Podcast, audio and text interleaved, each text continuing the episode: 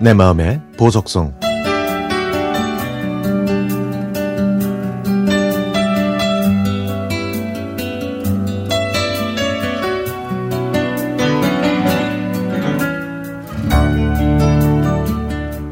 딸이 초등학교 3학년 때 큰 아픔을 겪어서인지 사춘기도 일찍 찾아왔습니다. 그때 저는 딸이 어긋나지 않고 그저 바라, 바르게만 자라길 바랐습니다. 그 아픔 때문에 빨리 철이 들어서 안쓰럽기도 했지만 다행히 삐뚤어지지 않고 바르게 성장하고 있죠. 때로는 친구처럼 때로는 자매처럼 저와 딸은 서로 의지하면서 잘 지내고 있습니다.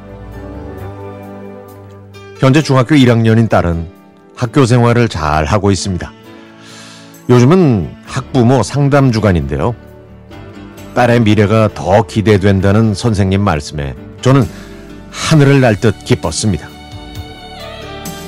담임 선생님은 중학교 1학년은 자율학기제로 시험이 없지만 딸아이가 학업 성적과 교우 관계도 좋고 예의 범절과 성실함 또 책임감까지 있다고 하시더라고요.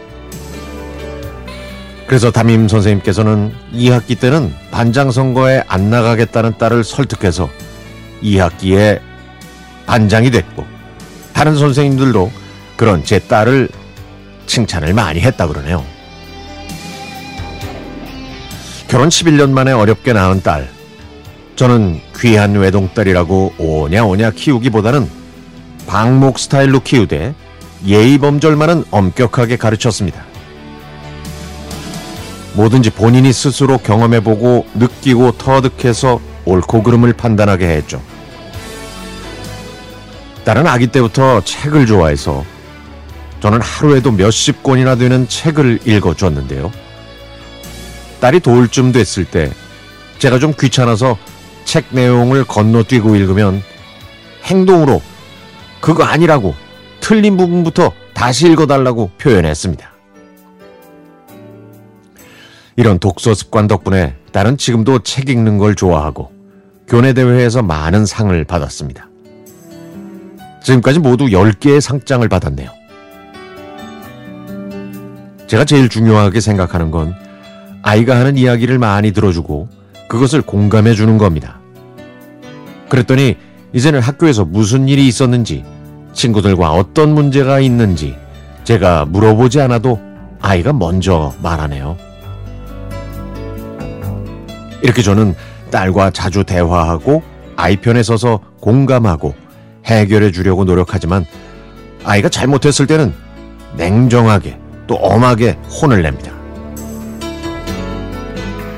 사춘기 시기인 지금도 엄마한테 얘기하고 나면 스트레스가 눈 녹듯 녹아서 기분이 좋아진다는 우리 딸. 지금까지 무탈하게 잘 자라준 하나밖에 없는 딸. 앞으로도 지금처럼만 성장했으면 좋겠습니다. 세상에서 가장 소중한 내 딸, 전소라. 엄마는 언제나 널 믿고 응원하니까 하고 싶은 거 있으면 주저하지 말고 뭐든지 도전해봐. 사랑한다.